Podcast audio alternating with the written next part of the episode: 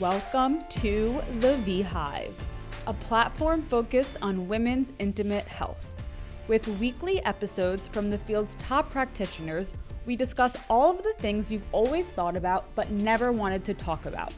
On this podcast, we are making the highest quality information on the most beloved part of your body accessible, understandable, and implementable. I'm your host, Hannah Matlock, and I started this platform as a result of my own experience with chronic pelvic pain. Throughout the years I spent healing my body, I became overwhelmingly interested and passionate about these topics and have made it my mission to create awareness and education on the complexities of the female body.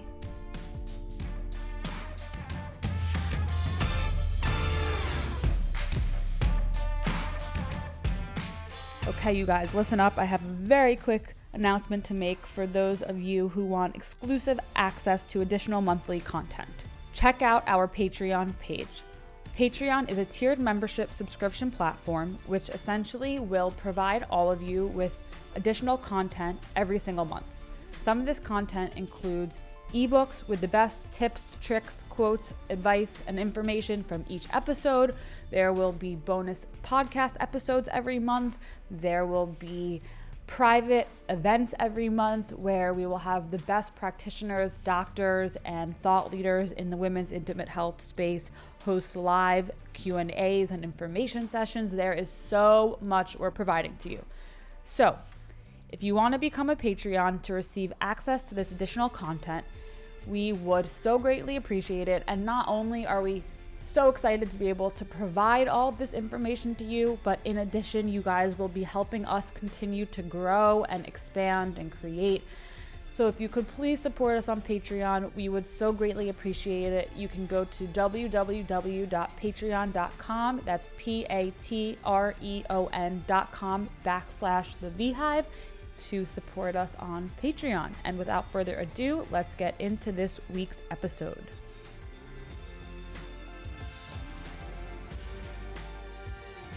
Today, I am here with Dr. Jaime Knopman, a board certified reproductive endocrinologist with years of experience treating couples and individuals with infertility. She serves as the Director of Fertility Preservation for CCRM New York. She completed both her residency training in obstetrics and gynecology, as well as her subspecialty training in reproductive endocrinology and infertility from NYU Medical Center. Prior to joining CCRM New York, Dr. Knopman was an assistant clinical professor in obstetrics and gynecology at the Mount Sinai Medical Center. So, thank you for being here today. Thank you for having me. Yeah, I'm excited to talk with you and, and have you explain to everyone listening what you do because I've never had a reproductive endocrinologist on the podcast. Awesome. So I'm the first. You are the first and the best. Um, so, do you want to first explain what a re- reproductive endocrinologist is? Sure. So there's a there's reproductive endocrinologists and then there's medical endocrinologists. So what I do is I deal with hormonal issues or basically imbalances, one might say, um, that may Im- may make it harder to get pregnant. That's sort of the repro- that's the endocrinology part of it. And then it's I'm really a reproductive endocrinologist and infertility specialist. So most of what I do actually today is infertility. Really the repro endo stuff is sort of less. But in contrast, like a medical endocrinologist would treat your thyroid or may treat your, you know, diabetes or something like that, where I deal with endocrine issues as they relate to fertility and then infertility. So interesting. Is this like is this a unique subspecialty of endocrinology? So no, so you get to reproductive endocrinology through OBGYN. So I did 4 years of residency in OBGYN and as uh-huh. you said I'm a board certified OBGYN. Right. I could deliver babies, I just don't do it anymore. After I completed my 4 years of fellowship, I then did 3 years of infertility reproductive endocrine training and I'm a board certified reproductive endocrinology and infertility specialist as well and now I oh, that's all I do.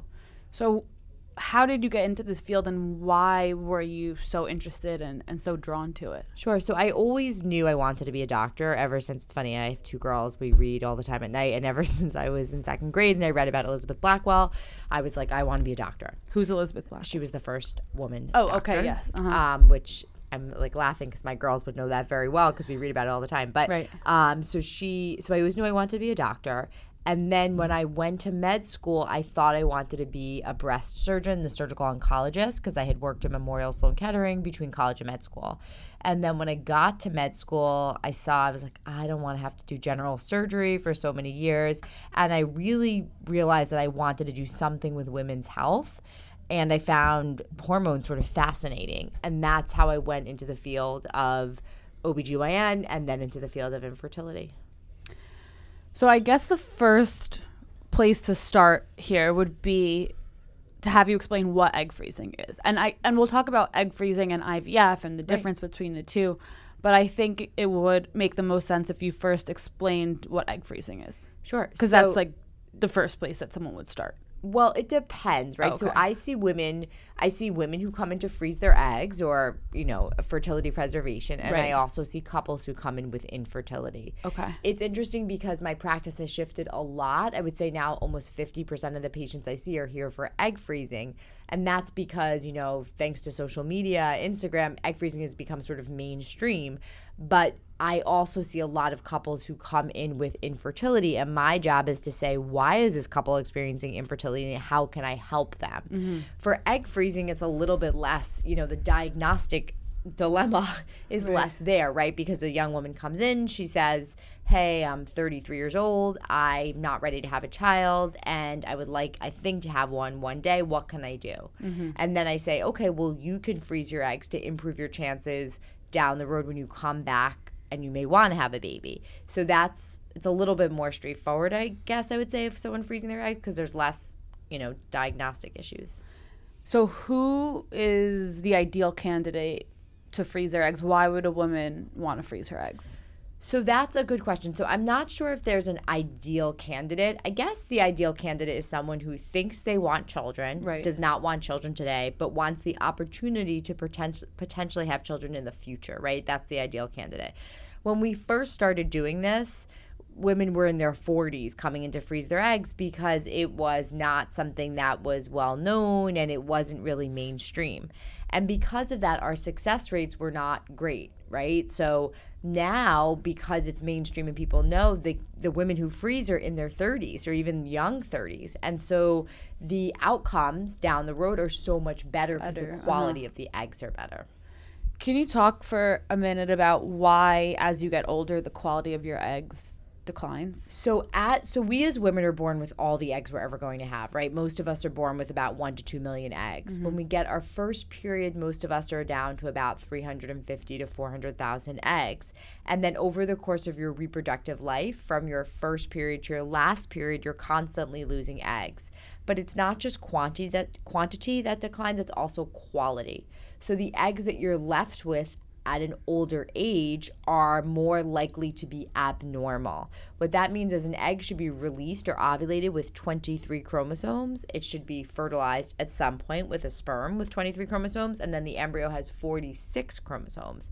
But when eggs get older, they come out with variable numbers of chromosomes, and that makes an abnormal embryo and it leads to infertility, miscarriage, the whole thing. Got it.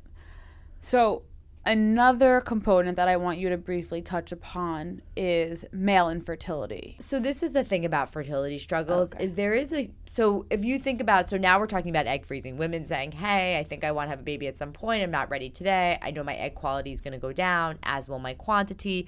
Let's freeze some eggs." Great sperm you men make sperm every 70 days. So yes That's men so will freeze their sperm right if they're going to get cancer treatment because they may lose their sperm. But men don't really routinely freeze their sperm for use in the future because they know they're going to keep making sperm almost indefinitely now, that's not to say that the sperm of a 55 year old is the same as sperm of a 35 year old, mm-hmm. right? There's still an age related infertility aspect, but most men are going to produce sperm well into their 60s. Okay, so if a man were to come to you to f- to freeze his sperm, he's coming for more of a specific reason. He's coming to freeze his sperm if he knows he's going to have a something that's going to knock out sperm production right? And not something mechanical. So, mm-hmm. what's the most common way men lose sperm production? Vasectomy, right? They're right. like, hey, I'm done having kids. Let's be done with it. Now, he's still making sperm, but the sperm is not ejaculated. But Okay. for a man who's going to have a decrease in his production, chemotherapy, you know, surgery, whatever it is, they may say, hey, I'm going to freeze my sperm before. But it's nothing, age related decline in fertility for a guy is nothing like what it is for a woman. I so that makes complete sense, and I guess and like the other question I have related to male infertility is often when women are having trouble conceiving, is there a percentage that uh, like is there a percentage of that problem that could be related to their partner and not just forty them? percent of cases have a component of sperm issues. Not that it's the primary component, but there is a component of it. I think in general, men are less likely to sort of talk about their problems. Like we as women, like we're pretty open. You know, we're all about community, and so we share what's going on. Whereas with men, it's more hush hush. Mm-hmm. And so I don't think cases of male factor infertility are as well known as female factors are. So how would how would you explain like what the the top reasons for male infertility are? Um, that's a good question. It's male infertility. The reasons for it are much less well known than female infertility. So I would say environmental factors probably contribute significantly. Age definitely contributes, and probably a lot of it is genetic, but genes that we just don't know today. And are women kind of, for lack of a better word, shocked when they come to you and you explain to them that it might it might not be just them that's the cause of their infertility? I think it's actually a really hard. Women in general tend to be able to shoulder the blame a bit better than men. I would say a lot of times when we say, listen, it's your partner that's having the issue, it can become a little bit more challenging because I think women are, maybe by nature, we take blame or we guilt ourselves much more. But it's harder when it's a sperm issue because I think it's harder sometimes for men to A, share and B, accept. Um, that makes a lot of sense. And I think that also men, when they are hearing this, it's probably the first time they've ever heard this in their life. we talk women we talk about I mean, we talk about our bodies we talk about this more frequently i think than men do i think it's sort of I feel bad for guys right because for women there's a lot of resources and networks and support groups and people just share and share and share. But for men i don't think it's the same and i, I imagine it must be very isolating to not have that outlet.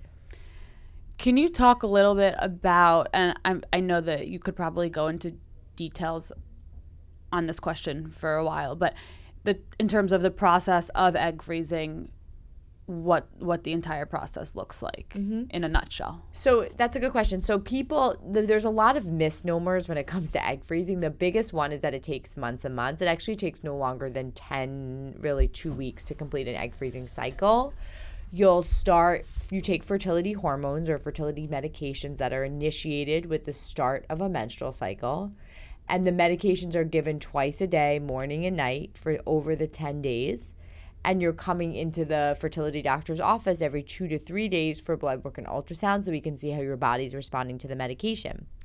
After you're, you know, we think things are right and you're good to go, we'll then schedule you to have the eggs extracted. And the extraction will take place in our operating room or in an operating room. You'll get anesthesia, you'll go to sleep, and the eggs are extracted vaginally. You wake up, we tell you how many eggs you got. You go home, you get a period about a week later, and that's it. So it's actually a pretty short period of time versus what people think maybe weeks and weeks. Is it a painful process? That's always my question. Yeah, for I anything. mean- I'm like, is it gonna hurt? So the surgery you'll be sleeping for, right? Right. So you won't feel the mm-hmm. procedure.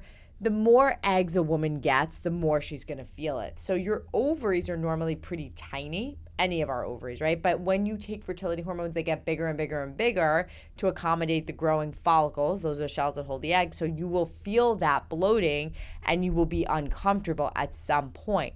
The maximal bloating is usually a, you know, 4 or 5 day process or period and you'll come back from it, but you will feel that. Mm-hmm. And I also want to talk about AMH levels and how much they come into play when a woman is deciding to freeze her eggs. So AMH is a hormone, anti-Mullerian hormone. It's a hormone that is made by your follicles. Follicles are the shells that hold the egg. So if you go to the grocery store, you buy a dozen eggs, the shell is the follicle, the egg is on the inside. Same thing with um, like fertility medicine eggs.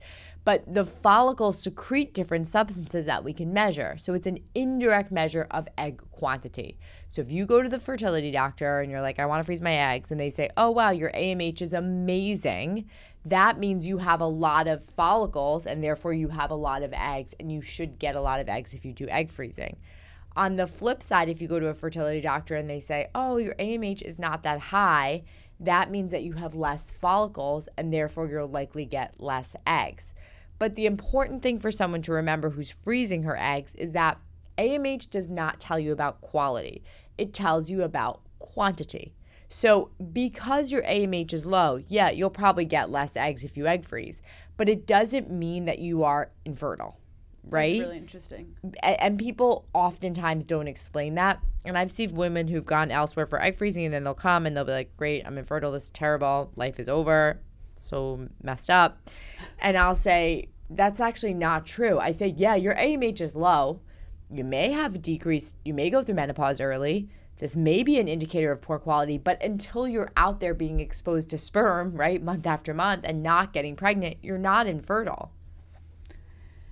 So, what are some causes of why women could have low AMH levels? It's a good good question. So most of the time we just don't know, right? It's probably genetics, mm-hmm. but the knowledge of fertility genetics is really in its infancy. There are some identifiable causes like hey, I had an ovary removed or mm-hmm. hey, I had surgery on my ovaries and a you know cyst was taken out and with the bad came the good. I got chemotherapy, I got radiation, um, you know, those sorts of identifiable reasons, as well as I have endometriosis. Endometriosis can eat away at egg quantity.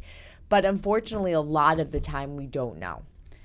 And is there a reason why, like, how would you explain someone having high AMH levels but low egg quality?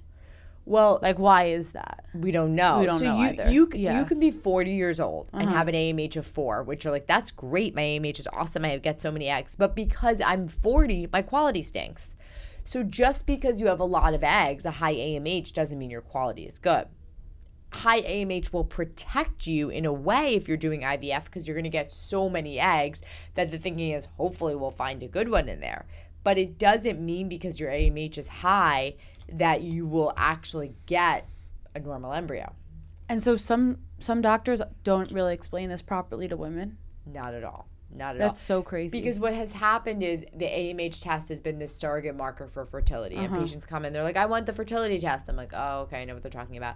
But it, it's not an indicator of your fertility. It may mean some it may mean something about your fertility, but it does not necessarily mean something. Have you heard of this test called modern fertility? No. It actually Kristen told me about it a while ago and it's a like at home fertility test.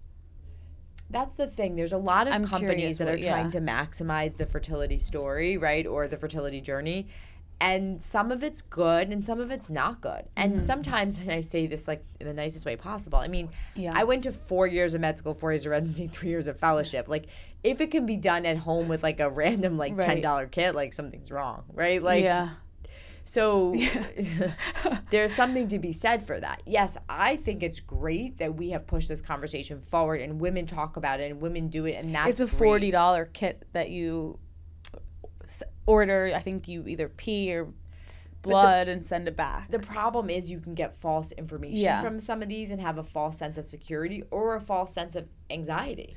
The reason that I just thought of that was because when as we were talking about the AMH levels, it probably gives you some something I don't know if it gives you your AMH levels or something similar, but the information probably isn't explained properly to women what that really means. So it's like you're doing this test but you don't even really understand what the results that's are. That's the problem. And you that's need someone problem. to interpret the results right.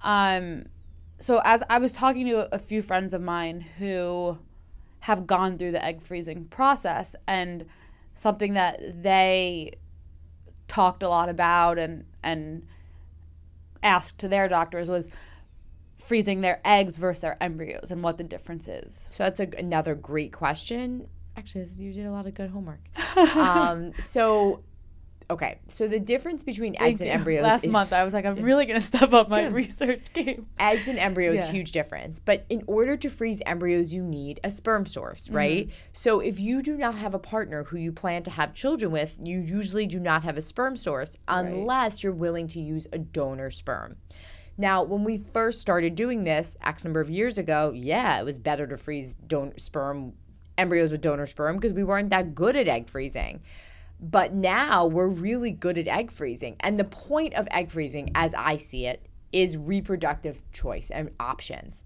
So you're sort of closing your options a little bit if you take an egg and you fertilize it with a sperm because you can't unfertilize it, right? It is what it is.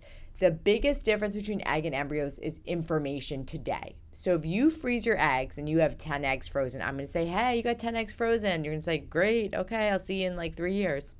You could have no good embryos, one or three.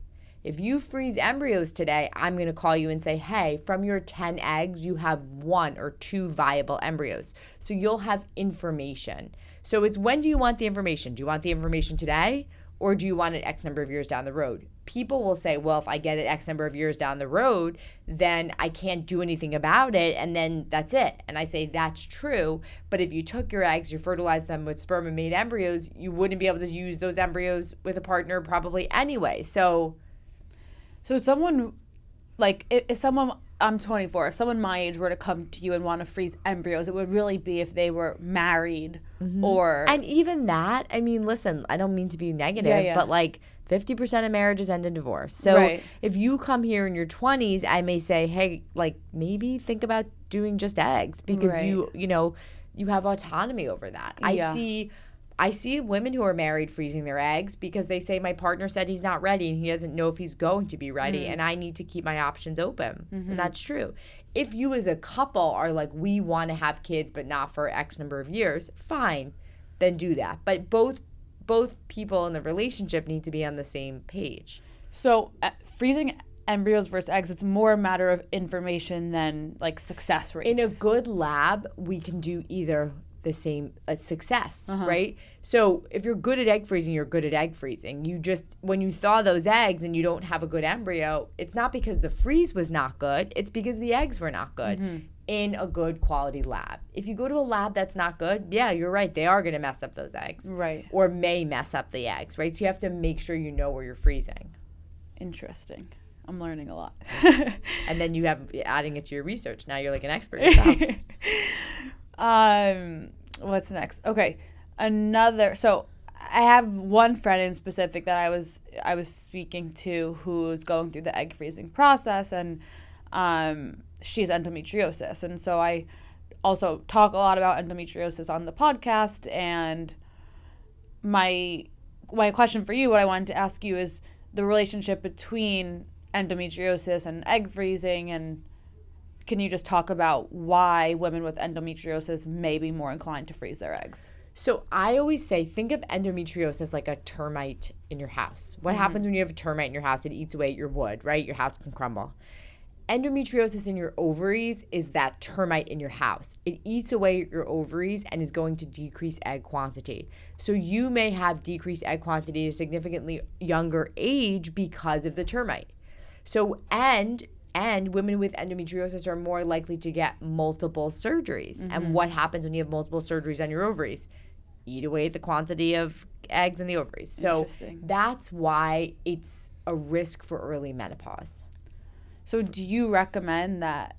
I mean, like, this is a blanket statement, but all women with endometriosis should freeze their eggs. I mean, you can't like that's You- hard right, to say. right. But when I see a 32 year old come in and say, "Hey, I have endo and I have no like plans for my future fertility," I'm like, it's a great time to do Right. it. I've also seen girls or women, I should say, who are like 21 and they will come in with their mom and they'll say, "My daughter's already had two surgeries for endometriosis. I'm nervous. Can we freeze her eggs?" I say, "Great idea." So I don't think there's one answer for everyone, but everyone at least deserves like to have their personal case Mm-hmm. evaluated by somebody. and just like the information, which is why I think that this it's so important that I'm here talking to you and you're you're here talking to me because I want women who have endometriosis who listen to the podcast just to know about this and that it's an option and why they would want to or not to do it. I recently saw, I gotta have to remember how she, I think she was about, she was 29 or 30. Mm-hmm. She went to her OBGYN because she was having like pelvic discomfort, huge, huge endometriomas on each ovary, and her AMH was pretty low, and she was 29 she came her OBGYN center here and her AMH must have been like was pretty low and I said listen I don't know if this means that you're going to go through infertility uh, go through menopause early I also don't know what this says about your quality but I can tell you that at 29 you have a pretty low reserve and huge endometriomas and so the sooner you freeze your eggs probably the better those eggs will ultimately do Right. But- yeah, that makes sense. That's a good example, and and that makes a lot of sense. And so, if a if a woman was having excision surgery, would they want to freeze their eggs before, or after? great Before. question before yeah Why is that? Because even the best of surgeons, when they take out the cystic tissue, they also take out good good ovarian tissue. So you're going to lose a lot of that from the surgery. And but would it be like so? If you had the surgery, would would would it, could you make the argument that your ovaries are like healthier after? No. I mean, listen, if you have a huge endometrioma and it's obstructing our ability to get to the good tissue, mm-hmm. yeah, you need it out, right? Just like some women have huge fibroids, and I'll say to them, you need these fibroids out because we can't access your ovaries. We'll never get to the ovary in the retrieval. Go deal with the fibroids and then come back. But in many ways, they're it's again it's it's an individualized basis right because someone's fibroid surgery maybe needs to happen and someone's doesn't And another question that kind of relates to endometriosis, but not directly, is women with autoimmune diseases and how that could affect their fertility levels. So that's a great question. And I think if you said to me, what's the area of fertility medicine that you are most curious to see develop in the mm-hmm. next 20 years, I would say autoimmune cases and how it relates to infertility and genetics. Because there is something about autoimmune diseases that can make it more difficult for women to get pregnant. It's probably the autoimmune component where that immune system is attacking the pregnancy is somehow flared and activated. I don't think we know who it's going to ha- cause a problem for, when, or how, but there is definitely more to learn. In terms of I the- find this topic so fascinating. yeah, too. there's a link Yeah. too. You know, we know women who have thyroid disease. What happens when you have autoimmune thyroid, like Graves' disease? You have antibodies in your body, right, Uh-huh. that are not recognizing your thyroid as itself. It's making auto antibodies. Well, the same thing can happen to your ovaries. You can have auto antibodies attacking your ovaries, and then that's going to decrease your egg quantity. So I. I think when people say to me like what's the I think that's the thing I'm curious to see how it plays out. I'm also curious to see how the genetics of infertility play out. I mean, there has to be genes for all this stuff. We just don't know what those genes are. And so I think as time goes on, it's going to be so interesting to see that. And it also like I, I was just thinking about it when I was preparing for this interview and if your body is like struggling in other air if you have an autoimmune disease and your body's struggling in other areas it's obviously the your fertility it, it makes sense that that would be a, an area of your body that would be affected too um do you see a lot of women who have like just come because they have some sort of autoimmune disease and they're concerned about their fertility Well, the, the problem is it's like hard to separate the two. Who gets Right. autoimmune diseases? Women in their 30s. Who has infertility? Women in their 30s, right? Or 40s. So you see a lot of women who have thyroid disease or other forms of autoimmune disease, and they also have infertility. So you're like, am I just seeing this subset of the population, mm-hmm. or is it just more common? I'm not sure if we really know, mm-hmm. but we see a lot of women with autoimmune conditions. What are what would be like the most common autoimmune conditions that you see? Thyroid, hands down, Thyroid. thyroid. Uh-huh. Mm-hmm. And then what about like rheumatoid arthritis and celiac disease? Yeah, I mean, we see patients with that. We definitely do, but not like we see thyroid disease. Uh-huh. And I think with celiac, there's different like gradations of it, right? Like true celiac disease is. I mean, those patients are picked up when they're little, right? Mm-hmm. But I think maybe a sensitivity to some foods that cause inflammation. Yeah, I think that's definitely something we see. Mm-hmm.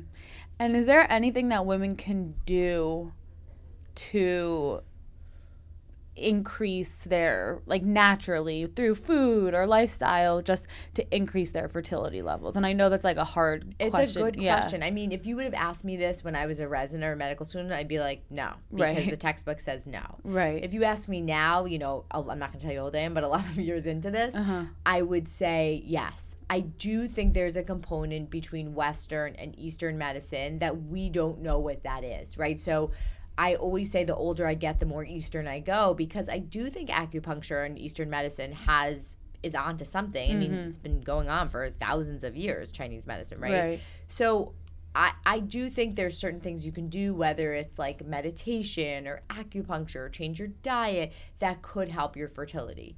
But what I'm always careful of saying is back to the thing about women and guilt and blame is we shoulder a lot of the guilt in everything, but particularly as it relates to fertility, because we all grow up thinking, oh, you know, we play house or doll when we're little, right? One day we're going to be a mom. And it's just, it's sort of instinctive. Yeah. It's like imprinted. And then you get to be whatever age and you come here and we're like, uh, and me as the fertility doctor is like, wow, this is not looking good. And you're, it's totally brings you, knocks you to your knees, right? Yeah. Because you're like, what is going on here? So I think that there is definitely things we can do, but I don't think that women should say, "Oh, it's because I, you know, ran six miles, or it's because I drank that diet coke, or had an extra glass of wine," mm-hmm. because that's not why you had infertility. Right. It may contribute to the the end, but it doesn't mean that's why. so I just thought of this question, and it, and it's not something that I was planning on asking you, but now I'm happy I thought of it because it's so important. How do you deal with the like mental and emotional component of when women and My own men- mental and emotional Yeah, component. your own. That's it's, one very thing. different. I say Yeah. my job is bipolar, right? Right. I love. I and it's like you're highs. a therapist. Like you have mm-hmm. to. Not only are you giving your patients this news of good or bad, but then it's like, The lows are so low. yeah, how do you deal with that as a It's doctor hard. and as, as a human? And this, I think, is a maturation process. I think when I first came out and I was an attending, like my early years, I took it very hard. I couldn't. There were some days I couldn't even go home because I felt guilty about having two kids. I felt guilty about.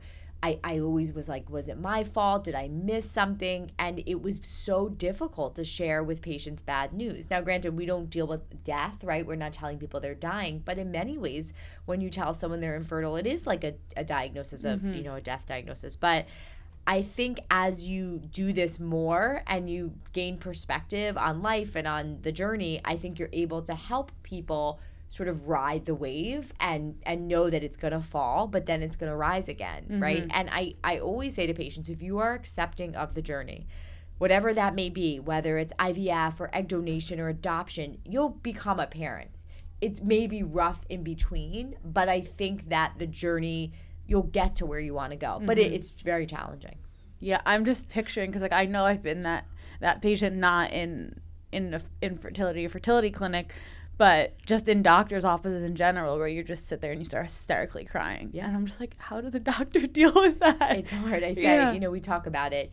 Um, I actually, it's funny. I work with my best friend, who have been best friends since we were teenagers. But I say sometimes I'm like, I can't. I just can't do it today. I cannot give bad news today. Yeah. I can't. I need to. I need to. I need to take an hour. I need to take a day. yeah, Because people maybe wouldn't know this, but it hurts us too. Right. Like a lot. Yeah, I, I could we make emotional imagine. connections with our patients and so not only that but as a doctor you want to do no harm and you want Yeah. to help people and sometimes you your treatments can't help Mm-hmm. and i think i'm like wow i'm i can't imagine what it would be like to be an oncologist or somebody who deals with death I can't either. it's really hard I can't imagine either. How, what differentiates your clinic or CCRM from another egg freezing or IVF clinic? And when a, a woman or man, a couple is going through the process, how do they choose the best place? That's a great. So that's a. I would say, and I say this all the time, you can like me or not like me. It doesn't really matter. What matters is the laboratory, the mm-hmm. IVF lab. If your IVF lab is not of top quality, your doctor can be amazing. You're not getting pregnant, right? Because it's it's really a function of the lab. CCRM has the best lab in the country because the science has been pushed forward in a way that the the embryos just grow and divide in in a, you know a way that they don't in other clinics. Now, how does a what? How does a lab because like how do what do they what does one lab do differently from another? So every attention to detail, temperature, pH, oxygen, Uh-huh. nitrogen, handling, all of these little factors that you would never know. Right. And listen, I didn't even know until I I say I trained in a great place, I worked in a good place before CCRM. It wasn't until I came to CCRM that I was like, "Holy smokes, this is amazing." And I think that that really sets apart who is successful and who isn't. Now, here we also have more of a boutique approach to how we practice medicine, right? So we are, you know, we don't do thousands upon thousands of egg retrievals a year. So we're able to give our patients a more, you know, a, a boutique sort of level of care that is is nicer for both patient and physician. Mm-hmm. So how could some how would someone go about finding the best place to freeze their eggs? So I think a lot What of What should they look for? Yeah, I think a, you have to ask what the thaw rate is and the success from those eggs. A lot of clinics freeze eggs, and a lot of clinics make it look sexy, right? You're like, "Oh, look at that clinic with their amazing marketing. It looks like SoulCycle. I want to go there." But we can all look like SoulCycle, but it doesn't mean that our embryos will perform, you know, in the way that we want them to. So you have to say, "Hey, how many years have you guys done this? How many thaws have you done? How many babies do you have?"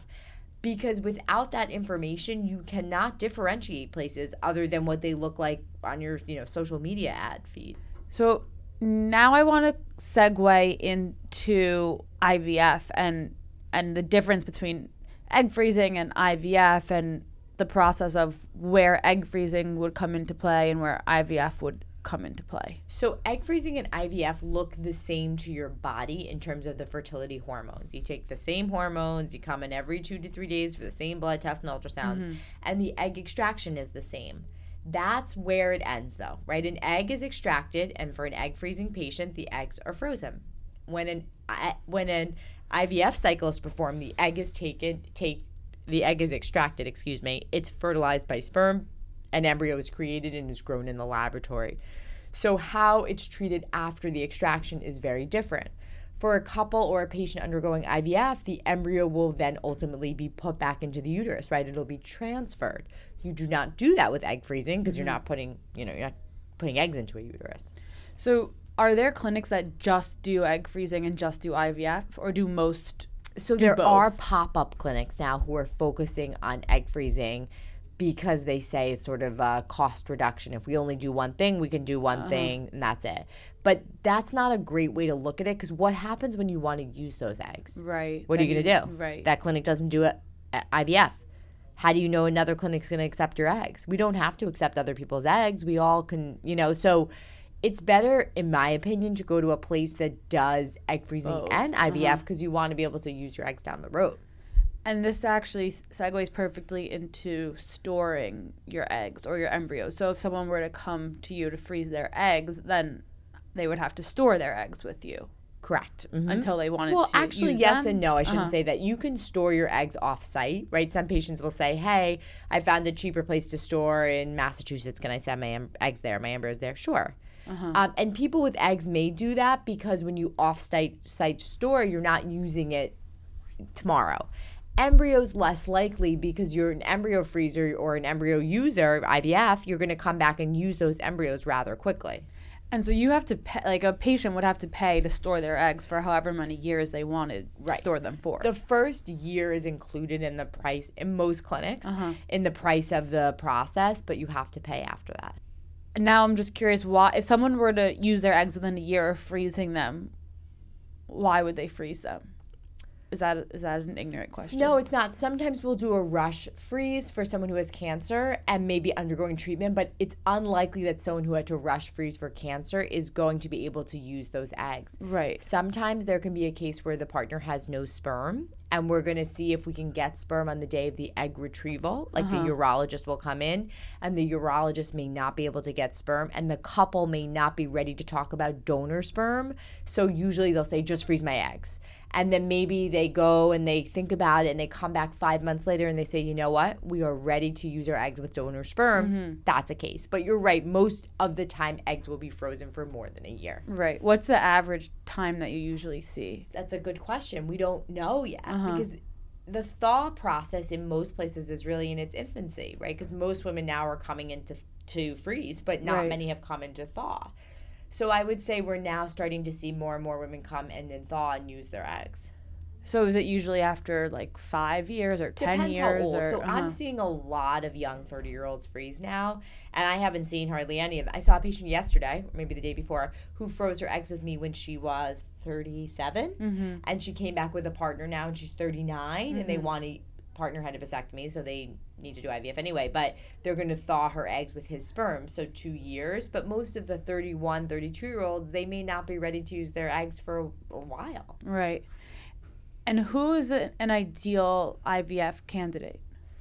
I mean, that's a hard sort Yeah. of question, but IVF is meant for patients in general who have infertility, right? right? So if you fail other less of aggressive fertility treatments, you're going to be making your way to IVF. Mm-hmm.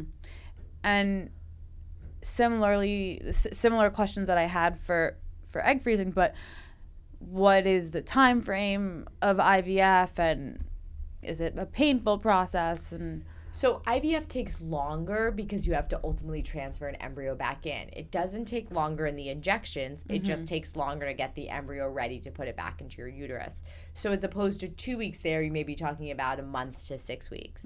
But in general, it's sti- still a pretty fast process, I would say.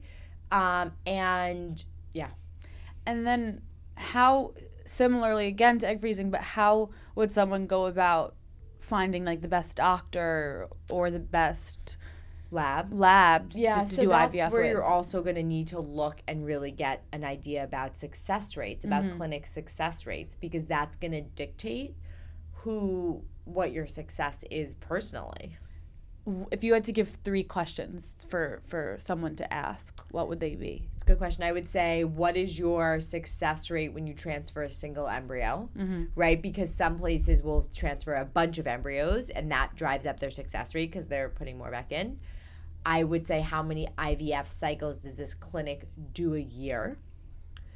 And I would also say, um, yeah, I think those are two of your big questions. Okay, thank you. And I also want you to touch upon the hormones and medications that women need to take when they're going through egg freezing and IVF.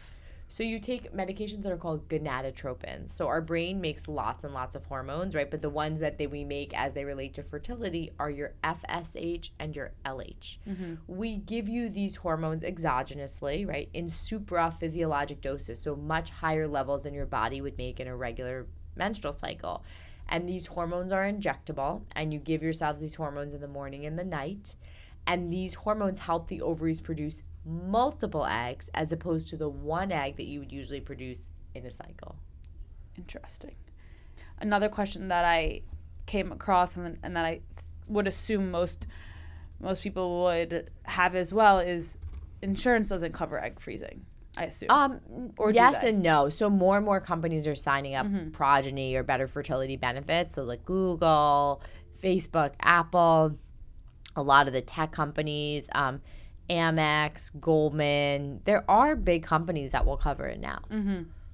And in terms of the relationship that you have with your patients or that any other practitioner would have with their patient, how like how do you ensure the the best doctor patient relationship and when a woman's trying to find a doctor or clinic to freeze their eggs or do IVF with like I feel like it's almost like finding the right therapist. Like you want to connect with the doctor. I agree. I think not every doctor is right for every patient, Right. right? So some of us are more I always say I give it to I give it to you straight. I'm a mm-hmm. realist. And mm-hmm. some people do not like that and they will be like I do not like that aspect of your personality. But that's how I would want to be treated as a patient and so I guess that's how I treat patients. Yeah. But I think you have to find a relationship that works for you because some of these relationships are long. Like there are patients I've been with for years, right? And so if it's not a good relationship, it's not going to be good for you as the patient, but it's probably not also good for me as the physician. Mm-hmm.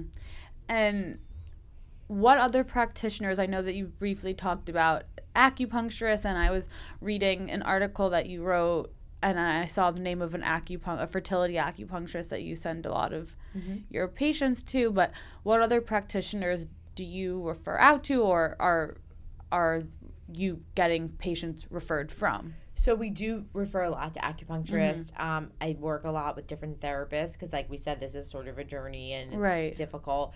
We also work with pelvic surgeons. Let's say a woman has a dilated fallopian tube or endometriosis. We generally don't do the surgery for patients anymore. We'll send them to a pelvic surgeon.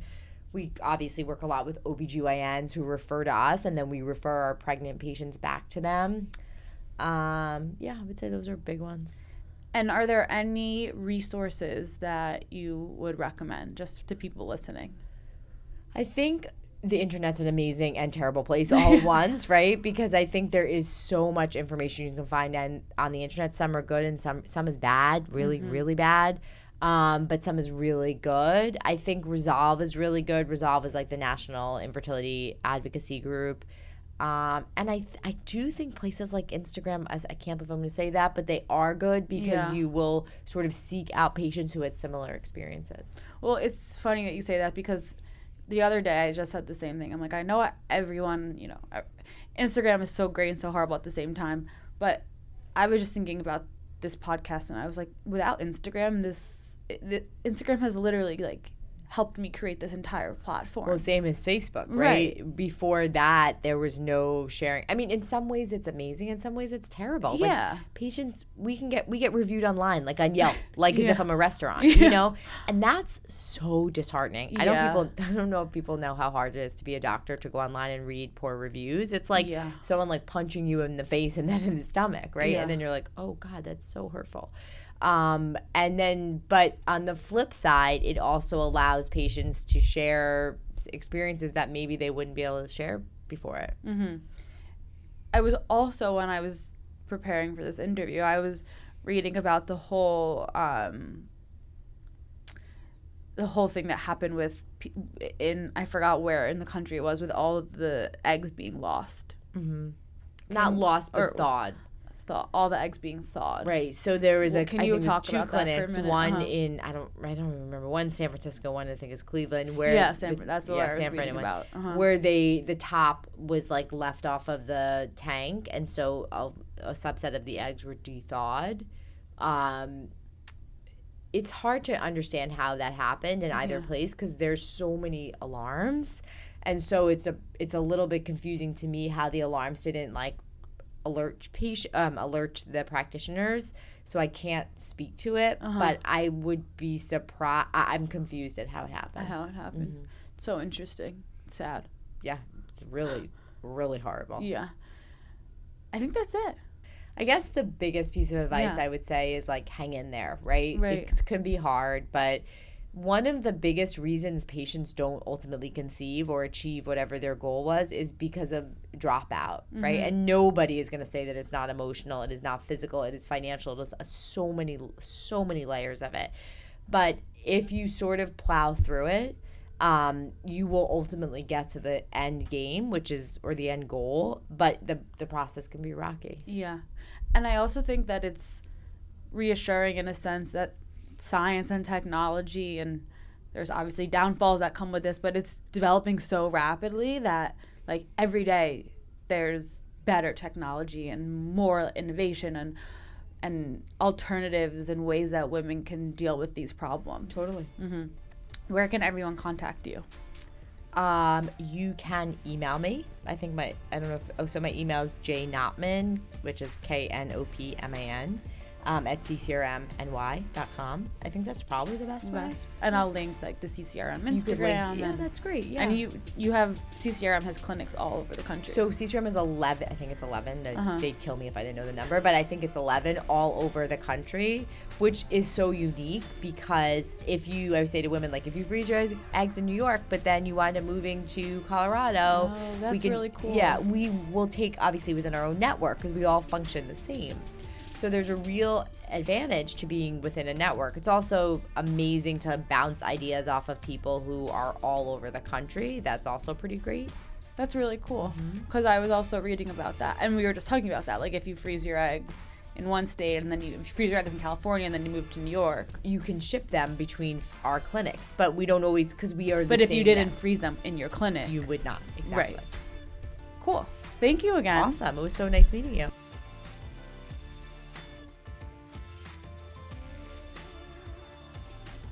This podcast is for education purposes only.